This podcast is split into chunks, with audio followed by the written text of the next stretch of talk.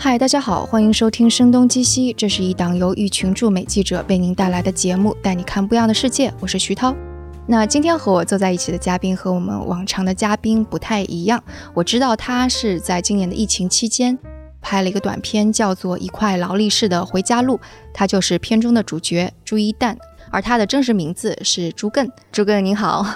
啊，你好，你好。对，然后如果可能不是特别熟悉，就是您的视频呢，我再简单介绍一下，就是您的这一整套视频叫做《朱一蛋的枯燥生活》。我看了看我的劳力士，不是为了看时间，而是想不经意间让你知道我是个土豪。无聊的周一，翻开我名下的杂志，随便指了一名十佳员工，吩咐人事经理把他辞退。他当时的表情从蒙圈，然后其实现在已经算是一个蛮现象级的视频了。所以其实你平时生活当中，你是更希望别人把你看作猪更呢，还是把你看作猪一蛋？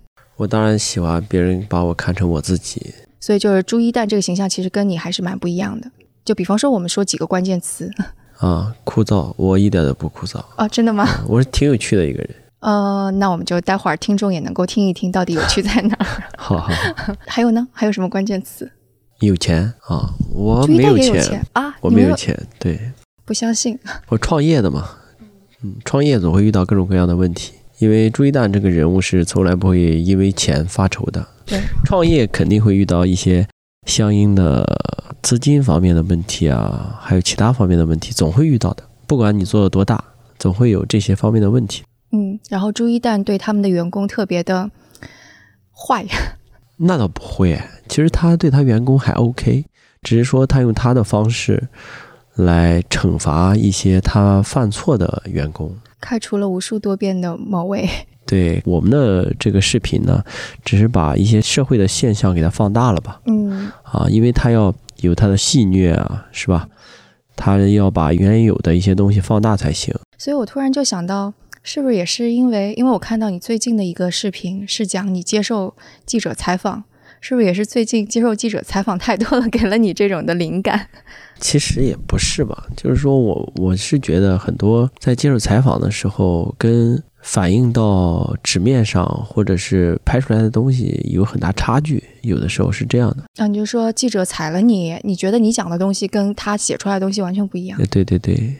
然后不只是我，因为我周围的朋友们啊，他们也有说，包括我也跟很多记者聊过这些问题。他们当然不能说是谁啊，但是他们给我反馈就是说，记者是嗜血的，对他们要让自己的文章啊、视频啊有流量的话，肯定会做把一些事情来放大化，把一些事情引导一些事情，这个也可以理解。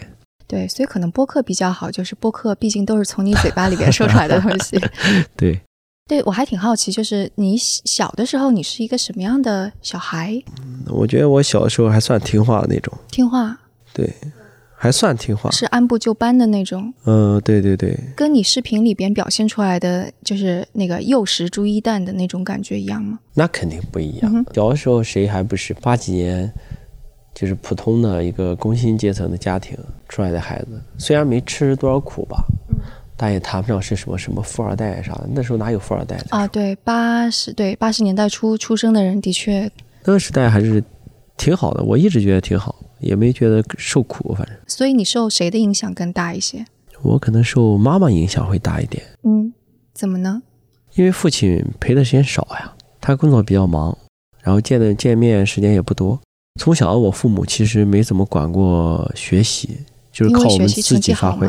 不不不不，学习成绩并没有那么好，但是也不至于太差。嗯，只是说他们也没有管过我们学习方面的东西，也不像现在这些孩子啊，就天天要盯着啊，怎么样的？嗯，所以从来不盯。嗯，只有说你这个完不成作业被老师找的时候，他们才会管。嗯，所以妈妈对你的影响是体现在哪方面呢？挺多啊，为人处事啊，这个他做事情的一些方式和方法呀。我母亲是一个不拘小节的人，就是做事情比较爽快、雷厉风行的啊。她你说有的时候也不不太在意一些很小的细节，她也能把这个邻里关系处理得很好，朋友之朋友也很多啊，到处都是朋友。然后做事情比较利索，就情商还是挺高的，情商相当高。以至于这个就家家庭邻里之间的关系啊，同事之间的关系啊，还有跟我父亲这边的一些同事之间关系，都是他来处理的。所以其实你现在也，我感觉你应该也是个情商挺高的，能够处理各种各样。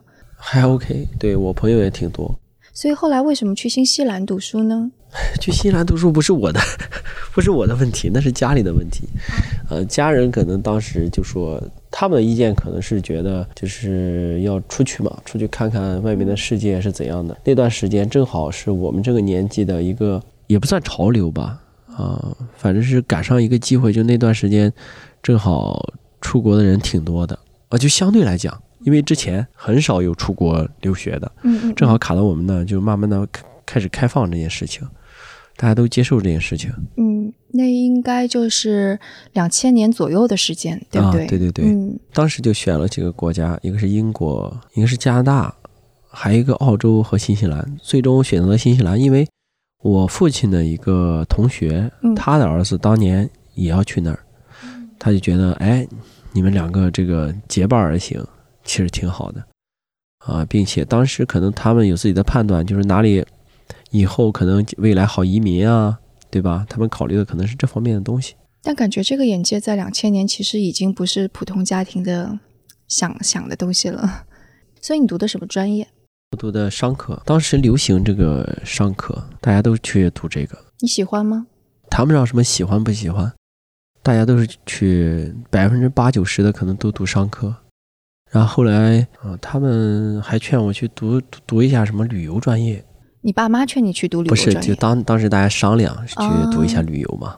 就因为这个东西，啊，考虑到以后的发展，并且新西兰又是个旅游的国家，当时的这个出国游还不是那么热，还不是那么火，其实有很多机会的。所以你自己当时想读什么专业？我自己没有想过，就就觉得上学嘛，就就上就行了。啊，就跟其实小的时候的想法跟现在很多年轻人都一样的。我经常直播，我直播的时候有好多年轻人跟我连线，跟我聊天，他们就会说我好迷茫，我不知道要做什么，啊，我也不知道未来要做什么。现在读这个专业有什么意义？啊，要去到哪里工作？其实当时也差不多。但你在类似于初中、高中的时候，没有特别特别喜欢某一个领域的东西，这样？我经常开玩笑跟他们说，他说你你的梦想是什么？我说梦想当一个宇宇航员，但是后来近视眼，对，飞行员都当不了，别说宇航员。你想当宇航员，是你喜欢太空的各种星系，还是什么？对，我觉得有的时候在那种那样一种环境里边，有不一样的东西吧，就未知的东西总会让你。兴奋，就像创业是一样的道理。我比较喜欢创业。你什么时候想着？就对，这这是两个问题。就一个是你是什么时候突然想到我要当宇航员的？就就是因为小的时候不像现在，可能对这种太空的东西看的比较多。小的时候也没有这些，就是买一些画报啊啥的去了解这些东西。类似于这种九大行星图会吸引到你，还是科幻小说吸引到你？啊，都有吧？都有。哎，你看什么科幻小说？三体啊，那时候三体还没出来呢。小的时候就看一些叫什么？你看你这一问，我就想不起来，就一些画报之类的 科幻对世界的那个杂志吗？嗯，之类。你说宇航员这个东西吧，也不能称之为什么梦想吧，就是觉得好酷。对，嗯，那是很小嘛。上了高中你还想当宇航员，那不扯吗？对不对？对，所以回到那个创业这个事情，你你是什么时候开始想要创业的呢？我在上大学的时候就想创业，所以上大学你在新西兰那个应该跟你在初中、高中的体验完全不一样，对不对？嗯，完全完全不一样。嗯，所以冲击最大的。我们那儿新西兰是一个没有大学宿舍的，他大学没有宿舍，全都要自己租房子或者去什么 home stay，就是找个外国人家里啊。特别是一开始的时候，你语言不太好，是吧？就找个外国人家里住一下。啊，到后来我们就自己出房子，那自己出去租租房子住嘛，就自己要照顾自己啊，有可能还要找一下同学晒一下房租。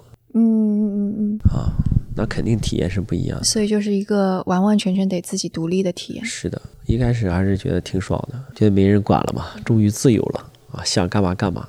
那是一开始，然后呢？然 然后就适应了嘛，适应就觉得还是国内好。怎么呢？挺无聊的那里。那不就跟一望无垠的宇宙一样吗？怎么又切到这个话题上来了？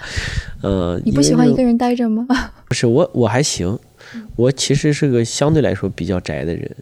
我要是休息的时候在家，就喜欢看看剧。以前年轻的时候，可能就定期会打电话给朋友们一起玩啊、打牌啊、出去旅游啊、啊唱 K 啊，就这种事情。就所以玩的还是挺多的。啊，对对对，那以至于就钱花的比较快。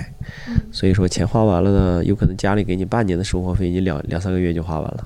然后就想就就要去打工。打工？你打过什么工？餐厅的服务员啊。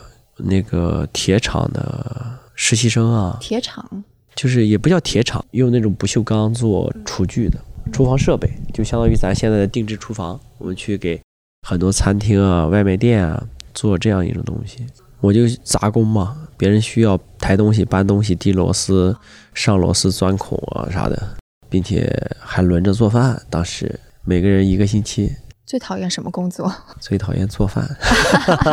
为什么？因为做的不好吧，总觉得哎呀挺麻烦的。对，后来也是因为他非要让我做饭，我就在那时间也不是太久。啊，要让你做饭给客人吃？不是不是，让我做饭给工友们吃。哦，工友们吃。对对对。就觉得只要是中国人都一定会做饭是是，做的时间最长的还是那个清洁公司的工人吧。嗯，那是一个朋友的创业项目。就要加盟一个清洁公司，然后买上很多设备。呃，主公司呢会给你派活，就是今天打扫一下美容院，啊，打扫一下这个幼儿园，他会给你派活，然后你自己也可以去谈，谈好了就每个每个周周几周几去人家打扫卫生。所以你真的要去打扫卫生？当然呀，我大部分时间是在吸地毯。所以就马小玲的工作你也做过 啊？那必然的，对我比他干得好。啊，你比他干得好？对，因为国外。大部分都是地毯嘛，就要用吸尘器去吸地毯。我还去果园打过工，摘那个猕猴桃，那个很苦，对不对？啊，对，因为那个住宿条件也很差，就是上下铺，还是好多人住一个房间。但但你为什么要做这个事情呢？你你当时会想着说，哎呀，我要节约点我爸妈给的钱就好了，是吗？呃，其实并没有了，其实真的节约不了，这也没没这想法，就觉得打打工嘛，也是体验一下嘛，还挺有意思的。嗯，摘水果是。相对来讲比较赚钱的，他他一天多的时候可以赚到一百多牛币，一百多牛币，当时我们汇率一比五点多啊，换算成人民币的话就六七百，还是很很好的一个收益了。嗯，但是是需要那个不间断的在太阳底下摘猕猴桃，是是这样的工作对吗？嗯，猕猴桃是架子嘛，它是有架子扎起来的，这太阳晒不到。我真不知道，太阳是晒不到，就是确实很累，中间休息时间很短。它累在哪里呢？就你要一直摘啊，就是几个人是一组，然后算钱的时候是按拖拉机上的箱子，你摘了多少箱来算钱。所以说呢，你自己要是不努力，落后于其他人，别人会嫌弃你的啊，也不想带你来摘。你被嫌弃过吗？我肯定被嫌弃过，因为一开始的时候，我们可能一起去的那几个人就吊儿郎当的，也不怎么好好干，是吧？就人家就不乐意啊，人家说你们这样的话，我们肯定不能跟你们一起做事情。因为我摘的多，你摘的少，这样怎么行？这个过程会觉得有觉得特别受挫折的时刻吗？那倒还好呀，我们就充分认识到这个东西要使劲啊，要比他们占得多才行。因为我们年轻，所以就基本上好像你就什么事情都愿意尝试，然后什么就是有困难你也并不是特别怵的那种，是吗？对，但是有的时候这种这种困难所在呢，是你自己造成的。嗯，是吧？所以就比以前更加认识到了自己是什么样的短板啊。对，这种体验还是非常有意思的。所以什么时候决定说回来之后一定是要创业，而不是去打个工呀，进个公司呀？年轻的时候心高气傲的，没想过要打工啊，就是打工是不可能打工的，就是那种吗？为什么？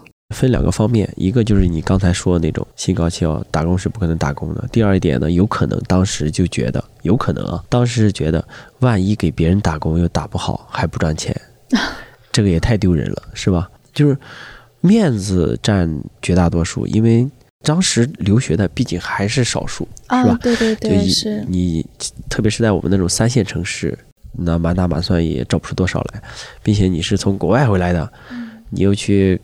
给别人打工，总觉得面子上挂不住或者怎样的是吧？辜负了期望呀，总觉得就是父母在外面说起来也不太好，大约是那样吧。嗯，然后回来之后，其实你第一份的创业是什么呢？我做贸易，嗯，煤炭生意，就是所谓的倒霉嘛。嗯，这个是需要有一些资源、一些关系的，对吧？对，有一些资源，还有要资金量充足才行。其实你你能够做这个事情，也是因为家里边可以帮助到你。其实家里并没有帮助我什么，但是我哥哥做了很多工作，在这件事情上。OK，所以也不能算是白手起家了。还好吧，还好，毕竟需要一定的资金嘛，需要一定的资金方面的支持。这这段经历跟你在新西兰的那段经历，就你会觉得自己有哪方面的不一样啊，或者成长啊？肯定不一样呀。因为回来打交道的方式都是不一样的，就是你在国外待待了四五年之后，就是按照有点洋人方面的思想，直来直往。对，你也就是就是总觉得这件事情不能这样做，这件事情应该怎样就应该怎样。一开始这方面受挫很厉害，就是你没有考虑到行业内流传下来的、长期积累下来的一些行业里边独特的经验是什么。举个例子呢？不方便举啊。好，不方便说。OK，所以涉及到一些黑幕啊之类的，对对，牵扯到一些灰色地带？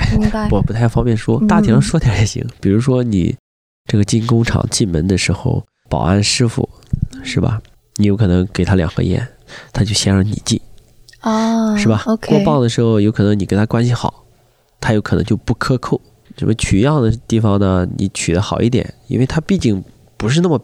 均匀的，它有的好，有的差，是肯定的，是吧？那你取得好，你化验的出来的东西就好呀。那要他要给你故意取两块石头进去呢，你这一车就亏得很厉害。结账了，财务说老板们全都签字了，今天要给你结款。财务说，哎呀，我今天有点事，要不明天吧？有可能这一天两天，或者说三到四天的时间，就能对你这个生意造成很大影响啊。因为你毕竟对你资金考虑，你那边要上货，你这边钱还结不出来。啊，这个的确是之前也只有在那个你做了之后才能够学到的事情。对对对，刚回来总觉得自己了不得，做过几次之后就觉得原来哦，什么都不是。所以你是是是会会觉得很不舒服，还会挣扎，还是其实也就会挣扎，会挣扎，但是会妥协，会会感觉到自己变化还蛮大的，是吗？啊，会吧。但是有的时候你也会碍于面子，不是妥协的那么厉害。就总觉得面子比较重要，嗯，大约是这样。其实一直到现在，有一个挺厉害的大哥，他跟我聊天说：“你啊，太要面子不行，你哪天要把面子真真正正的扔下的时候，有可能就有突破式的发展。”我有点不太理解。就我知道，可能那个的确北方或者山东会面子还蛮重要的，但这个具体会体现在哪里呢？就拿我刚才说的那个，比如说跟保安打交道的时候。是不是？你有可能平常觉得没没什么，他就应该这样做。但是当你就跟他笑一笑呀，或者叫声大哥啊，跟他处的关系很好的时候，他就不一样嘛。啊，因为你跟人与人之间相处的时候，会遇到各种各样的这种的问题。但这个跟面子有什么关系呢？有问题啊，肯定有啊。就是你拉不下面子来给他递一个烟，这样子。对对对对，我有可能觉得我是一个留学生，是吧？你什么水平？我还要怎么怎么样？你这种东西很正常的啊，不光是他呀，不光是我，只是举了个很简单的例子。明白，明白。嗯，啊，生活中遇到太多这样的事情了。所以做了煤炭之后，你还之后还做了各种各样的生意，对吧？对，化工啊，呃，我还开过沙场。沙场，沙子。建筑用的沙场，就是生产那些建筑用的沙子啊。那段经历还是很有意义，很有意思。做那个事情的时候，我要站在。这个机器上面抡大锤，因为招不到员工，招不到人，就没人乐意干。沙场是需要干什么？因为我完全不知道。沙场是这样的，就是我们那叫水洗沙场，就进原料以来是那些大石头，你要把它弄到机器里边去，机器来打碎它，然后水洗，洗完了出来就是沙子，就是你建筑上用的那些沙子。然后我们就是生产这个。嗯，当时呢，就是我要站在机器上面呢去抡大锤。因为它有一个杠一个杠的有间隔，有些石头是落不下去的，你要把那个石头石头来敲碎。特别是夏天，夏天的时候我还是经常会站在机器上面抡大锤的。那大锤是有多大？是它它是就平常那个八十，小锤四十，大锤八十，八十，八十，就是什么小锤五十，大锤八十，那个小品，二十厘米边长的这样的一个立方体，要把石头砸碎，掉到里面去，并且我还学会了开装载机，装车嘛，就是倒倒倒倒到那里，然后把箱子给铲上来，把沙子，把沙子，沙子铲到机器上面去，然后机器是很高的，你装载机要是把臂伸伸上去，然后倒在里边，呃，然后生产出来的成品沙呢，你要装到别人的车上拉走，就开装载机，招不到人，所以你得自己干。对，有的时候是招不到人的啊，他有可能干一段时间觉得累，他走了，他嫌你工资给的低，是吧？啊，也有可能他不想熬夜，他就走了，因为很多晚上来做这件事情。但你最开始为什么想要做这个生意的呢？这是相当于一个合伙的生意，是我一个姐夫就说要做这件事情吧。啊，当时我觉得听他讲这个收益还可以，然后正好那段时间这个建筑行业发展很快嘛，啊，需要这种原材料。所以就做了这个，并且我一开始也觉得这个不会耗费我太大时间，就是当它稳定了之后，我就不用待在那儿了，我可以撤了。后来的确是这样。后后来我确实是撤了，但是撤的原因呢，就是因为我觉得真的不能再在那待下去了，因为那里打交道的人实在是有点不对。就当时做沙子的基本上都是文化水平不太高，对，要不然就是社会混混做这些事情，就是天天要跟他们打交道。嗯，所以说那时那个时候就决定了要做点跟文化相关的东西，就不能再这样下去了。做文化相关的东西，那接下来怎么 怎么能够转到文化这方 这边来呢？就我开了个广告公司嘛，就是做广告。但这些跨度都很大呀，从煤炭到沙子，然后又到广告公司。其实跨度不大，就是贸易到现在也有在做，只是说今年做的不太好。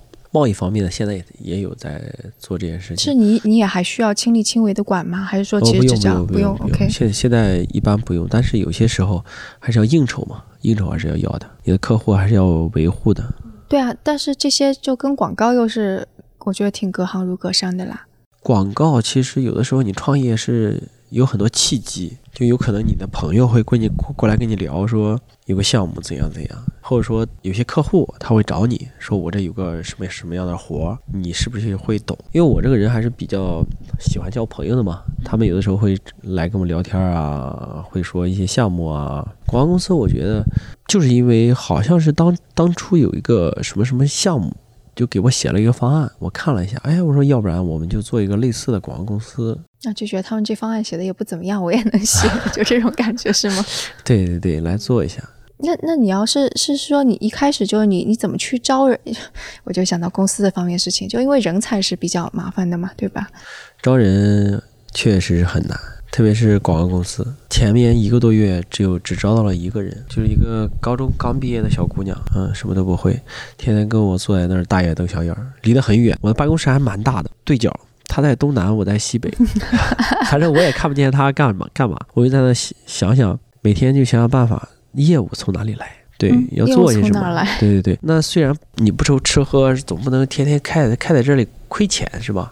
你就想各种办法，就想想业务从哪里来。后来呢，也找了些业务，比如说做一些广告报纸啊，但但也亏得挺厉害的，就是因为不太懂，也亏得挺厉害。后来又转做这个线下活动，因为我觉得写方案还是 OK 吧，是吧？起码我自己还能写一点，就是什么新车发布会啊，这种开业啊、年会啊，这这种东西。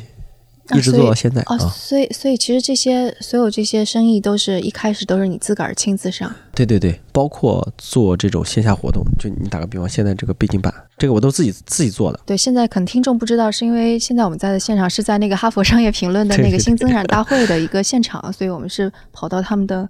一个算是一个会议室，就类似于这种背景板呀、LED 屏啊，一开始还不用 LED 屏的，后来才 LED 才上的。就那时候需要的一些物料啊啥的，都是我自己去弄的。然后车展上去顺电啊，我都有干过。啊，我我我觉得你真是就可能有两个特点，一个就是的确是特别会交朋友，是吗？然后第二个就是很多事情就上手特别快。就还是挺聪明的，对吧？至少就是还好吧。嗯，就学的东西肯定是比别人要快一些，不太笨。对对对，我觉得这个肯定是。嗯，那怎么又开始想要做 MC 了呢？这个也是一个契机。我跟合伙人商量着不用投入太大精力，这又是个相对来讲的风口，因为我是做广告行业的，嗯，我会接触到好多好多自媒体。其实，在一六年、一五年，这时候就有好多自媒体了。那时候自媒体有很多做网站的，是吧？做论坛的，啊，当时呢，我也想自己做一做，但是精力不太够，因为当时的时候我被其他的事情困扰了一下啊，就没把精力放在广告公司。然后后来呢，就是我处理完了困扰我的事情之后呢，回来就是接触到这这个自媒体的东西，我说，哎，我说这个好像有点机会，要不然我们就尝试一下。一开始也叫 MCN，是文章类的 MCN，大鱼号呀。那些好，那些账号就大家通常所说的那种水文，就小编觉得怎么怎么样啊，就是开头一张图，剩下全靠编，就这种啊，你肯定也看过，有写的好的，有写不好的。就我们当时有两百个账号，甚至还有两百多多个账号，就各个平台都不一样，什么百家号呀、企鹅号、大鱼号啊，就 UI 腾这些平台都有嘛。这个文章背后的后面的广告就是你们的收入来源，对吧？其实不是。他们还不是按照文章，他们是按你文章的阅读量来计算收入的。嗯，OK，所以就是相当于你开了一个内容工内容工厂，就这样子一个。当时是因为这件事情来做这个，但是呢，我在做这个公司之前，我不是也做过电影啥的吗？我会觉得做原创视频肯定是 OK 的。你说投资电影然后亏了的那啊，对对对，有嗯，对，所以说呢，我们就也成立了一个视频部门一起做。做着做着呢，视频部门慢慢的人越来越多了，然后写文章呢就越来越不行了，后来就直接砍了，不要了，把文章那一块儿，因为一是不赚钱，二一个风向不好。就说我们还好，我们虽然说写的有点水，但还是都是原创。后来大家都是什么抄啊、搬啊这种东西，我就觉得这个事情肯定做的不行，就算了。一开始的初衷就是我跟我的合伙人商量着做个副业能赚点钱，没有其他的。风向改变应该是一八年的时候，是吧？对对对，嗯，一八年的确，一八年要有一九年了吧？到一九年有这么晚大约一八年的年底，嗯，就风向就转到视频那边了。对对对，我看你们好像其实前前后后也做了一些 IP，也也不叫 IP 吧。我们做了很多很多尝试相关的原创内容的视频，其实做了很多。诶，所以就是关于就是最开始想要做哪方面的原创视频，是你自己会有一个想法，还是说其实就是招一些啊编辑和导演过来，然后他们决定就行？我们一开始呢是跟着平台节奏来。打个比方，优酷有个什么什么计划，什么母婴类啊，什么类别，什么类别，什么类别，你们可以做尝试。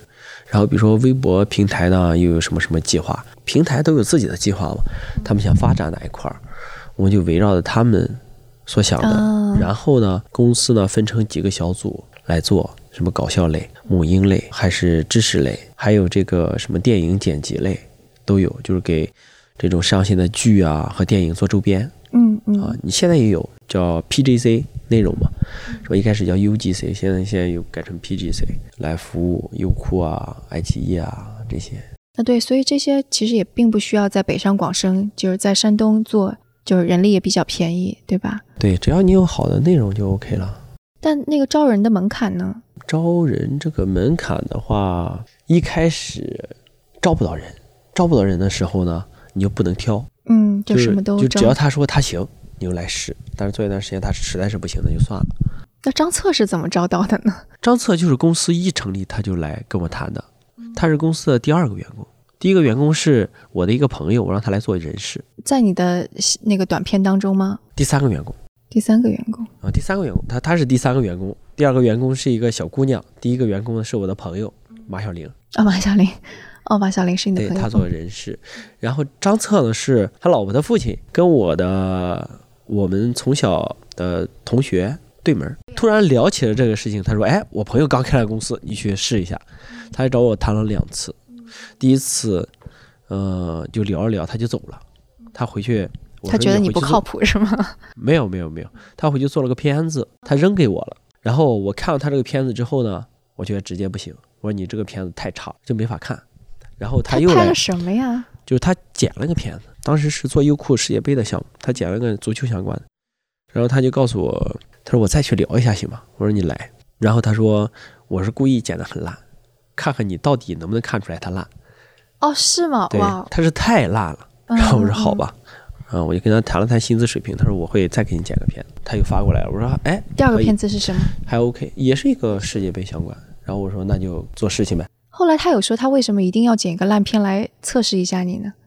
这就是他刚才自己说的那个吧？感觉好像他就是虽然是他来面试，但他也面试了一下你。啊，对对对，这个东西本来就是相互的嘛，嗯，正常嗯。嗯，所以你是一开始其实就看到这个小伙子身上有一些才华，是吗？嗯，他肯定是有才华的，只是说他缺少一个展现自己的平台罢了。对，我想虽然可能很多媒体都已经说了，就是可能朱一蛋的枯燥生活是怎么火起来的，嗯但可能我还是要请你再 来描述一下，就是张策是怎么拿着这个 idea 来找你的？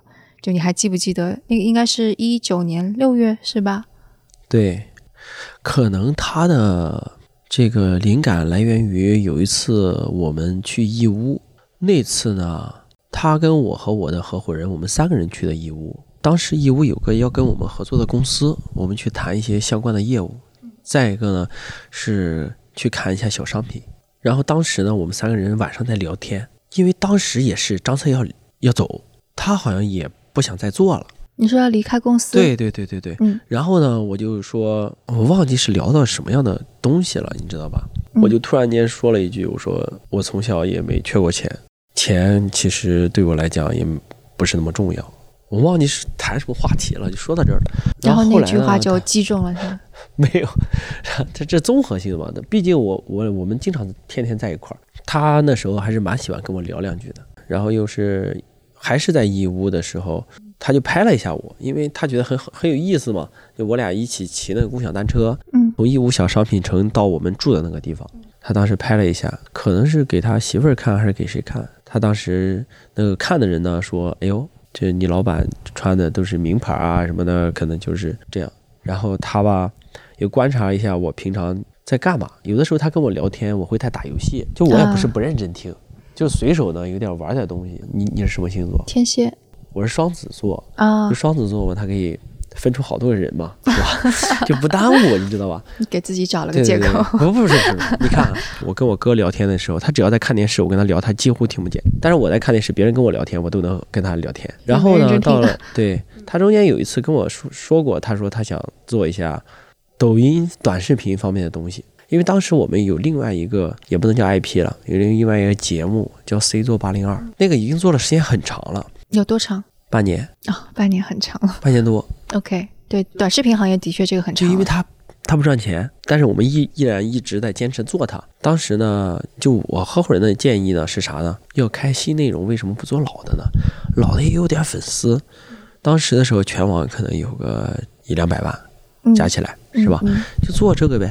然后他就可能，我是在想啊，也不能再想吧，就沟通过这个问题，就觉得有点疲惫，想做点新的内容来刺激一下自己。你说张策想啊，对对对对对，所以说就做了。也毕竟大家都有压力，对啊，你做这个东西一直不出成绩，也没有钱，嗯也不赚钱，是吧？公司天天在投入，放在谁那谁也是有压力，嗯所以说就做了这个。但他那个剧本拿出来是以你为主角，不是有一天我跟我合伙人在办公室喝茶，他就过去说找我说拍一下，我那个画面还是很清晰的，我就是我跟我合伙人在喝茶，快下班了，他去找我说咱拍个东西嘛，我找我拍吗？他说嗯，找找找拍，我合伙人特别不爽，就是他当时特别不爽，我记得很很清楚，但是他没直接说，他说为什么要瞎做？啊，是这个点。对，为什么要瞎做？咱们是商量好的做 C 座八零二吗？为什么还要瞎做东西呢？并且当时他还想离职，你的合伙人是王布斯，对也是在你的短片当中出镜颇高的一位，对，然后我就说那就拍呗，所以你并不抗拒他来拍。就当时他有本子给你看了吗？你看了吗？我没看，然后你就说，哎，你直接拍吧哦。那就拍吧。他说我说很麻烦吗？他不麻烦，很简单。我说好，那就拍。他就拿张纸上面写那些话嘛，然后一边说一边拍。他说哎这样我们要什么样的东西？我就给他拍了一下。然后第二天又又来找我，他是拿什么拍的？我们都拿手机拍，一开都始全是手机拍。嗯、然后他那个手机对着你拍，其实你也并不抗拒，对不对？就配合他嘛。然后后来第二第二天又来找说咱再再拍一个，我说还要拍吗？他说这次比上次还快，就又拍了一期。第一期拍的是什么？就是那第一个开除期拍的是那个吗？开除实验员工，第二期拍的是空调，所以其实也挺快的，多长时间解决？不到一个小时。就是你你当时会会在想说，那个之后难道就一直要拍我了吗？没有没有，当时没发呀，啊，当时没有发呀。你你是十天二十天后之后才发的是吗？当时我要改个名字，就改成现在这个名字。然后呢，当时不知道是抖音升级还是怎么改不了啊。到能改名字的时候我就发了。发的那天我正好在打牌儿，跟几个朋友在公司打牌儿。所以对你而言其实也无所谓，就他来找你拍，你就拍一拍，也挺好玩儿，然后发就发，其实是这种心态还是怎样？我没觉得好玩儿，我觉得配合做一下片子嘛，我并不想拍视频。其实那那第三次他是什么时候再来找你的呢？第三次就是大家都达成共识，要不做这个项目了。是因为第一、第二次的那个那个点击率还不错，是吗？对对对对对，那肯定啊！是你要是是第一、第二次没反应、水花的话，估计就不做了。那是什么时候你知道？就第一、第二第二天就知道了第二天就知道了。第二天你就有可能有一一两万粉了。哦哦，所以就那个之前的那个账号是零吗？对呀、那是我自己的账号呀，就是自己我自己以前的账号我自己最早的那种抖音账号，因为我们毕竟做这个东西嘛，有的时候还是要刷一下的。然后后来我又把抖音删掉了，然后后来又把它拿回来，啊，就是我自己自己的账号，然后第二天就一两万的粉丝，然后就觉得哎，这个有戏，也没觉得这个有戏，真的没想那么多，没有规划。就只是觉得可以做。对呀、我说这那都有粉了，那就做做吧。因为我们在做 C 座八零二的时候，有过一天涨十万粉的时候，就那个账号一天从一万涨到了十几万。哦哇哦，所以这个就只是觉得嗯，也许可以接着做，但是怎么样，你就先做着看吧。先做一下吧，反正你也没有其他的东西，也不声不响的，那就做做呗。但这对你而言是一个很大的决定，因为你接着就你就变成个演员了，对不对？当时我没这么想，当时真的没有考虑说，那我就是个演员了，那就做呗。当时你就想啊，反正我就来配合你，你找我我就花点时间配合你，这种感觉吗？一开始大约是这样，但是呢，又回到了面子问题上，就我有点抗拒，就总感觉你的朋友啊、你的客户啊之类的会刷到这这视频，刷到这个视频的时候会觉得，我靠，你怎么去搞这个？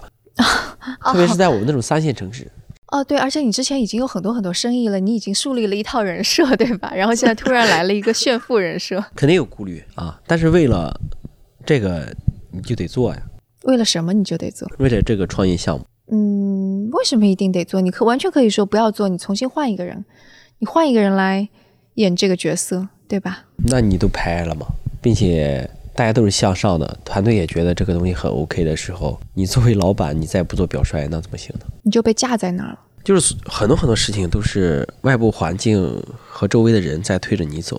然后你就被推在那儿了。对，所以后来最长的一次拍摄是多长时间？最长就一天嘛。一天一整天在拍摄。对我看到有一些那个采访你，就说很冷的冬天，然后你要一趟一趟的骑单车啊那种的。那不很正常吗？因为你就是这个做这件事情，你在做这件事情的时候，你就是个演员啊，但你之前没有演戏的 经验，对吧？没有啊？就没有演过，所所以这个你你觉得就是，比方说朱一旦这个角色扮演久了，就对你会有什么改变吗？可能有改变吧。比如说，现在好像觉得自己哎，好像可以演点什么，还挺有意思。嗯哼，其实有很大改变。哦，我从几个方面来讲讲。我想想啊，就比如说啊，以前的时候，我是一个特别不喜欢跟陌生人聊天的人，有可能对着镜头拍的时候会紧张啊，会干嘛的。如果说一开始不是手机，有可能就觉得心里有负担，啊，有可能啊，有可能。嗯还有你会上台去聊天啊，是吧？会什么参加论坛啊，会演讲啊，会干嘛的？这种东西以前我是能不参加就不参加。但你是一个喜欢广交朋友的人，不是广交朋友，不等于你要不停的去搜索。啊，你是更加喜欢小范围的朋友介绍朋友的那种结交朋友，而不是像像可能在对，一直到现在我也不喜欢啊，我不觉得什么参加这种各种各样的酒会啊，是过去跟人搭讪啊这样的。所以就朱一蛋这个角色其实是让你迈出了一步，你可能就更加对，像这种放开自己了。演技有进步吗？还有最近不是在尝试各种各样的东西吗？你最喜欢的是哪一集？我没有最喜欢，说实话真的吗？啊，真的。所以每次你会是张策会把那个剧本给你看一下，然后呃，这个流程是怎么样？流程有七七八八不一样的，有的时候会写完本子讨论，有的时候我就不参加讨论。啊，完全不参加，因为毕竟我的事儿确实是挺多的。对对，我能理解。因为时间长了之后呢，你就知道他想要什么，就你们有默契了。呃，大强知道他要反映一个什么情况，你就知道你想要什么。最开始的时候，你会对他的那个剧本啊之类的有一些什么挑剔呀？肯定不会啊，因为我们这个毕竟是。热点方面的东西嘛，但是我很少，可能就避过一次吧。我也跟其他人说过，嗯，对，公益的那个是吧？呃，一个是公益，还有一个是还有一个是老年人健身的问题。哎，老年人健身那个为什么会避掉？是讲什么？哎，这个印象我还挺深的，就是讲一个老年人中午的时候在小区的公园里面甩鞭子，就啪啪啪啪那样甩，然后情节就是我我就给他钱了，让他使劲甩，就一直甩。甩一鞭子给他多少钱？甩一鞭子给他多少钱？后面的环节就是治好了他太太的什么老寒腿啊，又干嘛干嘛？他又欣喜若狂，他又感激涕零。我觉得这样不好。为什么？因为首先，一是像广场舞一样，二一个后面的我觉得不好，就是治好了老寒腿啊，又是感激涕零啊，这种东西放在老年人身上，我觉得是有的时候是不太尊重的，起码舆论会有特别大的反差。你是担心舆论，还是觉得他？跟你的底线不符合，它本身就不太符合。第二点是跟舆论也有很大关系。最开始他写的这些剧本，就你在看的时候，你会跟他讨论说这个，然后因为我看到像无论像知乎啊，还是媒体上面有很多讨论说这个是要反映一个什么东西啊，就你们会讨论这些吗？不是每次都会，因为有的时候不是像外界揣测的那样。比方说哪个你觉得是过度解读了？哇，太多了，我比方不出来。一一块劳力士的回家路，那那那不是，那就是现象，那明摆着就是说的是，那没有过分解读，那就是。哎，你看到那个本子的时候，你会担心吗？说说这个可能会有一些什么？我不担心。啊，当时你看到这个剧本的时候不担心，然后你是很鼓励说我们可以来拍这个。拍呀，没问题啊，因为确确实实我自己遇到这些问题，我太实在是太恨了。对那个，就因为我觉得那个一块劳力士的回家路，就比方说，连我当时我都看到了，我觉得他肯定就是又出了一个圈的那种。所以当时这个这个片子吧，其实是这样的，这个片子如果放到现在不会火，天时地利人和才有这这种爆款。就你这个片子现在拍，是吧？也是讲这个东西，它不会产生那么大的效应的，并且这个片子其实本身没有那么高深，很直白。它其实。说实话，没有我们其他能拿出来跟他比的，就是论好的创作和故事的话，其实有好多期都比他好。比方说呢？比方说就不好比方了，还是大家去看 啊。希望大家来解读是吗？啊，对对对，我是觉得就是放在那样一个时候，并且这种是感同身受的东西，是大家随时随地都要感同身受的。就因为我我起码我的圈里边就有太多人被骗过。口罩，对对对，对，可能有听众没有就是没有看过这个，那这个其实就是当时疫情期间出的一个片子，是的。然后当时其实是讽刺了，就是疫情当前，但是还有很多人拿口罩来做一些生意啊，做一些文章啊，这样子的一个社会现象吧。然后后来可能另外一次就感觉我身边的人观感也比较强烈的是关于飞浪的那个，然后那个你也是比较无感是吗？那个百分之八十是我们自己在玩梗。就因为之前有一个非洲梗，所以你们就开始在玩玩梗了。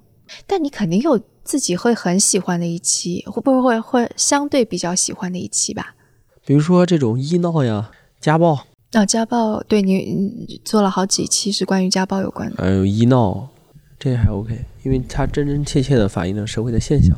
你好的内容就是让大家记住的、印象深刻的内容，肯定是这样的内容。但这个就跟社会热点相结合，就像口罩，你为什么记住它？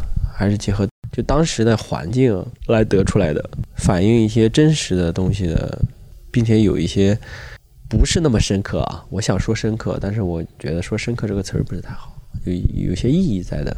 所以这个是是你做了很多很多很多期内容之后开始有的一种想法，还是其实在最开始你们做的时候？最开始没有，最开始没有。比如说大家说。一个热点出来，会有很多人私信我们说你该拍视频了。嗯，这完全是环境推着我们走的。我们一开始没有这样，所以你就突然发现你可以承担这样的一个角色，有这样的力量。其实我们并没有想这样，这样会弄得自己很累。就是你说很累，其实之前那个采访之前我们也交谈过，就是你你会说，其实拍到现在是有一种疲惫的状态，是吗？肯定有呀，长时间在做同样类型的东西，肯定是这样的。嗯。那这个事情要怎么持续下去呢？因为毕竟你是做的一个 business，对不对？内容这件事情是肯定要一直做下去的，是吧？嗯，内容也是多样化的啊，你可以以以前的 BGM 加 OS 的形式来体现，你也可以以以后的什么提升画面感啊、讲故事的形式来体现，你也可能可以以一些电影和剧的形式来体现。嗯，我们在做不同的尝试，所以就之后你们的尝试会更加多，就不是光更加是现在多元化。朱一蛋的枯燥生活，就包括现在我们发的东西都是往剧情类方面去做的，这是我有我自己的一点私心，就先别考虑到底观众老爷们喜欢啥了，你说的剧情类的是什么？类似于但灵院 CP 的那种吗？那倒不是，就最近的一些搞笑的呀，就尝试一下一些不一样的东西，跟以前完全不一样。最近呢，我也看了一些，的确感觉不太一样，就是有一些是感觉像公益项的，比方说那个那个老年人的那一个，那不是公益项，那是我在我们在尝试一下能不能演老年人吗，并且？结合老年人加上一些热点的东西，那本身是一个商单，然后由那个商单呢再把商单的部分剔除，来发到其他平台上，那是个哔哩哔哩的商单。嗯，那我就在 B 站。哦，那是 B 站上，那是华为的上单。我们不可能上来就特别自信的讲我们能做电影，嗯，对吧？我们可以投资电影，但是我们要真正自己作为主创和主控来讲，我们还是要做一些准备和尝试。所以你下一步的目标其实是在电影方向。也不能说在电影方向，只是让它多元化起来嘛。因为长内容毕竟是一个出圈的东西，我们不是一个只能做短视频内容的公司和团队，这跟你对短视频这个领域的判断也有关系，对不对？有一定的关系。我的判断是要出圈啊，刚刚其实我们聊到，就其实你会觉得这相当于是一个风口。其实短视频这个可能做一段时间，它会慢慢的消散去。为什么会这么看呢？内容的留存，现在你留下来的好的内容，短视频有吗？你印象中的？我我主要不是短视频的目标用户，我看短视频特别少，所以我会说那个一块劳力士的回家路我能看到，就说明它已经非常非常出圈了。因为我平时我都不看，我不看 B 站，也不看抖音。不过它是好的内容，肯定会留存下来。内容的多元化是必要的。但你什么时候开始考虑好的内容这回事儿？因为我听你的感觉就像是一八年底、一九年初你开始做 MCN 的时候，其实你考虑的更多的不是好的内容，对吧？我们视频方面一直觉得原创的内容是好的，就你要做自己的好的原创内容。从一开始成立那个公司，其实就有做视频的部门嘛。但那时候你是怎么去判断说原创的内容它是好的呢？因为大家那时候就在鼓励原创了，因为我们也会判断看看我们自己的片子到底好不好玩，好不好看。其实我一我觉得一开始的 C 到八零二也是蛮好的，只是可能在宣发上我们不是那么擅长，所以说没在那个时间段做的做起来。那人才这个事情怎么解决呢？因为就是其实当然外界可能有会说啊政策走了呀或者怎么样，但是我觉得可能从一个创业者的角度而言，你一个创意公司它到底怎么样用什么样的方式使得创意能够源源不断的出来？落到我自己身上，短视频这个东西就是我最近有自己的私心，我要让大家尝试故事类，就是有台词的故事类的情节。然后呢，还在之前不是也有故事有情节吗？no 之之前叫 OS 加 BGM 配的那我们之前的形式是可以没有演技的，就是说，因为它镜头特别短，嗯因为它有可能只用两三秒时间的镜头就就切走，你要在那两三秒里边表现出你演的是什么就 OK，、嗯这个比平常我们看的剧啊。电影要简单很多很多，我们就要现在就考虑着要做一些真正体现演技和台词功底的东西。所以在这个时间段，起码要这样，你要转型了吗？不是转型，我在为长的内容做尝试 和打基础。那你呢？你的角色呢？就你会变成一个演员的角色，吧？对对对，我也在不停的给自己讲台词啊，也会去尝试着演一些不是朱一蛋的东西。哎，我突然想，那个天使的那个那个天使那个角色是你吗？是啊，哦，我没看出来。啊，就是要做这个嘛，就是做就就是尝试嘛，这就是私心。其实有可能这段时间大家不喜欢你，数据不好，并且他觉得你有你会转型，其实并没有，我们只是确实有自己的私心在里边，所以看到数据下降会不安吗？会不安，特别是公司会不安。但是没有办法，这就是你要在接受范围之内都 OK。要转型这个事情是张策离开的原因吗？之一，是之一，不是所有原因，是因为我们真的不是要转型啊！我再说，不不不，不是要转型，OK，是观众朋友觉得你会转型，其实没有，我们不是要转型，我真的是要尝试，要不停的尝试，只是说我有自己的私心要做打基础罢了。就是一月份的时候，我们可能春节以前吧，我们有电影要开机，我要在这段时间里去体验一下剧情类的东西是怎么做的，是怎么演的。它需要我们做各种各样的呃准备啊，表演方面、台词方面还是什么什么方面，就我自己起码要知道和尝试它。我现在很好奇，你是主角吗？呃，对。所以是什么类型？破案类型嘛。哇，破案类型。这这不是破案，并且后面我们还有网剧。过了春节，还有一部比较好的网剧要开始做。但这个对你而言又是一个全新的事情了，对不对？对我们公司就参与出品的项目，现在有两个在拍，嗯啊，只是说我可能会去客串一两个镜头而已。但是我们公司真正主控的项目，呃，我得打好基础，做一些新的尝试。那的确是又是完全不一样的事情了，感觉是，就因为那是那也是挑战呀。就是我们我以前可能我们都是去投资啊，并且亏了挺多钱啊，在在这之前。所以说，要从这这上面再做得好或者赚钱，还是得做好很多很多准备。但那个领域难道不是一个已经非常成熟的、有很多专业人士的？是的，嗯，然后你就相当于是，其实更加像是一个，这是结合嘛，也是长短视频，看有没有结合的机会，看我们到底能不能做出好一点的长内容。所以就是他用的一些 IP 的元素，还是你们朱一蛋的那个枯燥生活当中一些元素，对吗？这个其实不是，这个这这个就。不是，那可以剧透更多吗？嗯，下次吧。OK，好的，比真的比较好奇，所以这段经历就会让你发生什么样的变化？那肯定啊，那要是现在我以前没投资那个电影，有可能就不会做这个视频方面的东西。幸亏亏了那些钱，幸亏我我才会做这个现在这个东西。如果说没有现在这个东西积累不到现在，我也不会再去尝试做长内容。嗯。你之前会有说，其实你没有发现自己特别特别热爱的那种。那现在你做这个事情是你热爱的吗？你会觉得？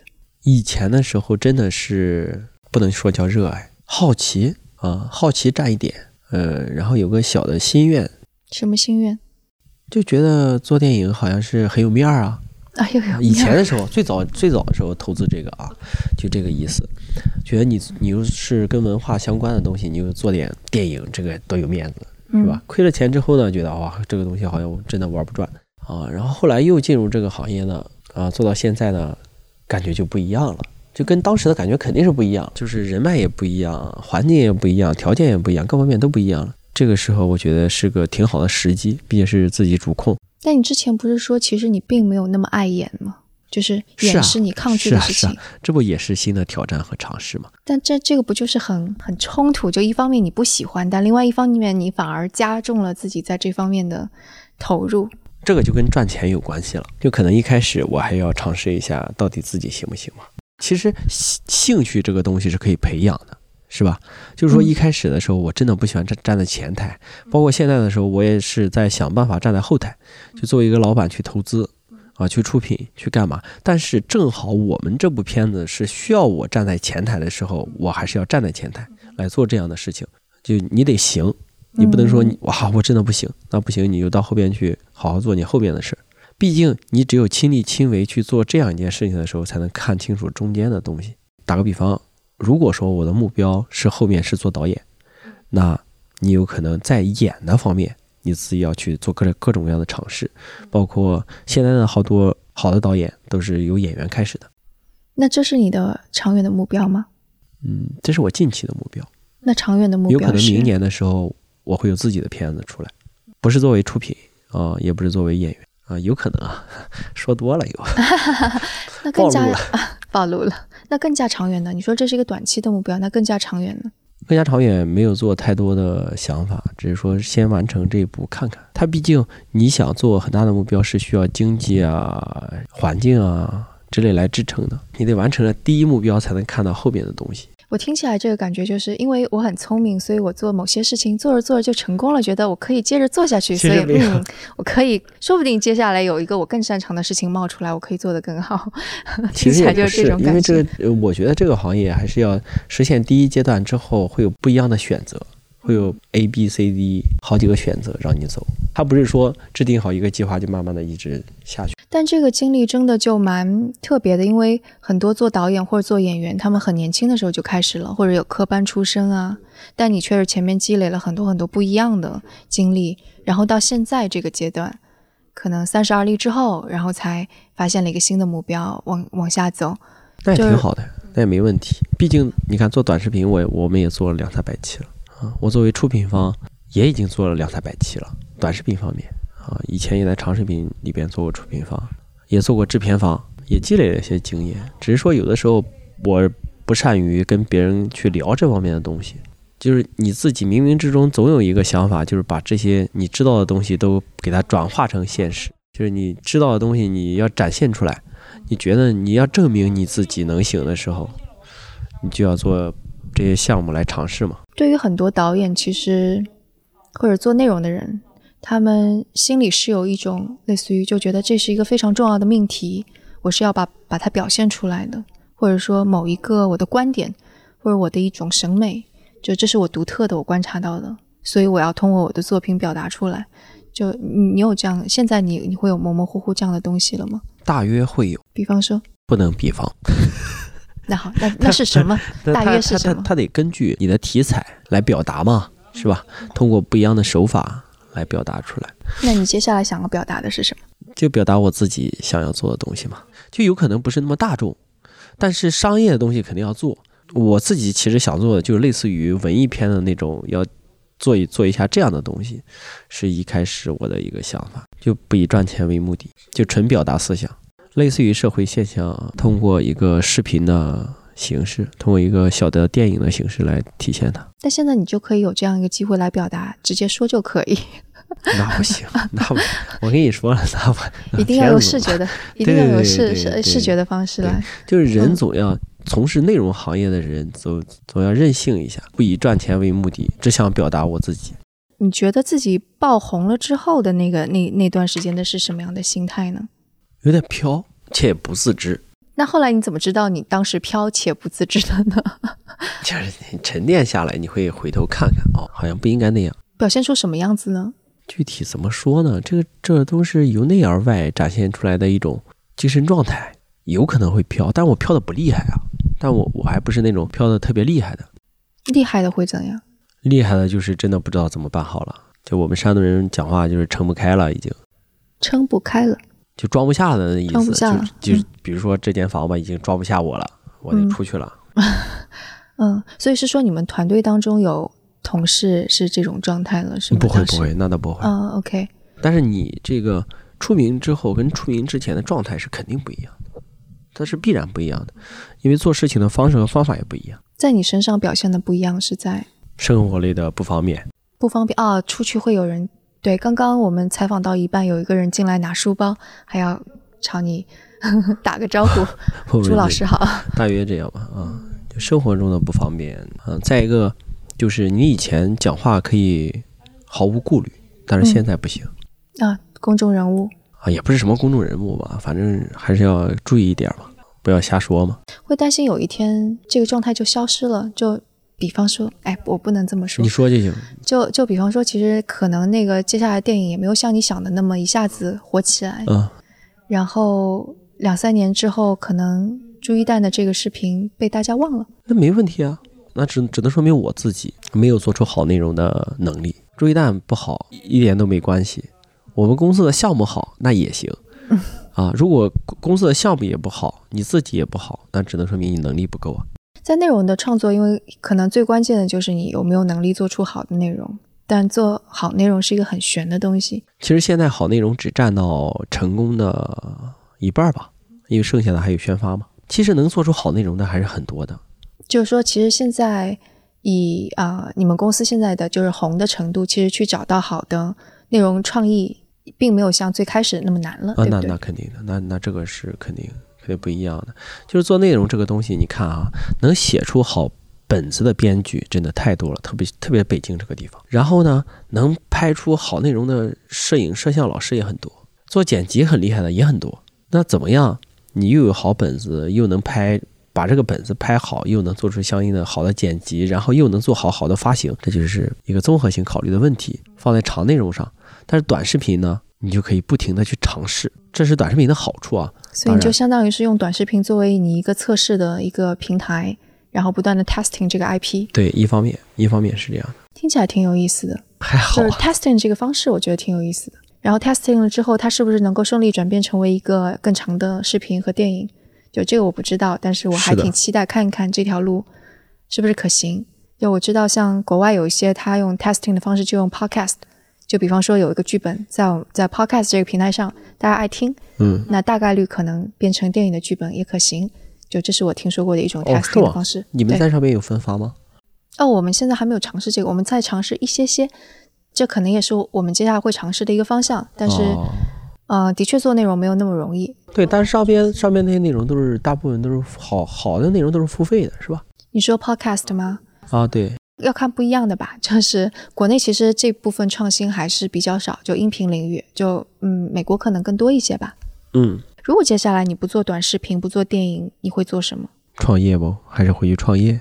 创什么业呢？那么我不是还有好多创业项目吗？那些公司还在啊。广告公司也在，哎，你怎么分配自己的时间？我都觉得我自己做一个事情就已经。我其实你看广告公司，我一刚开始不是说了那个高中毕业的小姑娘吗？她现在一直在我公司啊，她是我广告公司的负责人。哦，她就已经成长起来了。对对对对对。从最开始的在那对对坐在你的对角，什么事情也不知道，现在变成了独当一面。是是是，学习能力很强，一直在坚持。你是有什么方法论来培养人吗？个人魅力啊。这这这有点吹了。我是我我是正儿八经的觉得，公司在一百人以下的时候是完全可以靠个人魅力的。嗯，我正在想，日常当中你用什么样的个人魅力让大家成长？啊，其实并没有。所以你跟同事之间的关系是什么？就是什么样的一种状态？合作关系嘛，我挺和善的，也没有说太拿自己当老板，就不会说。开除掉。我是一个很不善于开除员工的人，这件事情一般都不是我做，王布斯去做，一般都是人事去做，他也不太好意思。OK，我们两个都不太会管理，说实话，就跟管理不挂钩的，可能没没在大公司待过吧，也没有那么多企业管理的经验。那你管的最大的团队是？就七八十啊，就我们公司自己的人，那没有别人。然后基本上是靠他们自驱是吗？啊，不不不，那部门分工啊之类的。简单的这种规则还是要有的嘛。嗯，因为我正在拼命的想象你怎么用魅力。魅力就是吃吃饭呀。啊，吃吃饭。OK。就我经常会陪他们加班嘛。我是一个比较喜欢待在公司的人。我一旦回了家就不想出门。一旦待公司嘛，就不想回家。对对对对对，还是一个首尾呼应的。是的，刚开始采访的时候说到这个，OK，那那好，那我们今天可能聊的时间也挺长的了。非常感谢朱一蛋老师，不对，应该怎么样？朱更老师来做客做客我们的那个声东击西。那可能之后说不定。等到电影快要上映啊，或者上映之后，我们可以再来蹭一波宣发，蹭宣发。OK，好呀。那好，那今天的节目就到这里，感谢大家收听。OK，谢谢谢谢。那关于这期节目，大家有什么想法，都可以给我们留言，或者写邮件，或者在 Telegram 群中告诉我们。那我们的邮箱是 etwstudio@gmail.com。我们的网址是 e t w 的 f m，所以无论是 Telegram 读者群的地址，还是打赏的方式，都可以在我们网站上找到。那我们下次节目再见。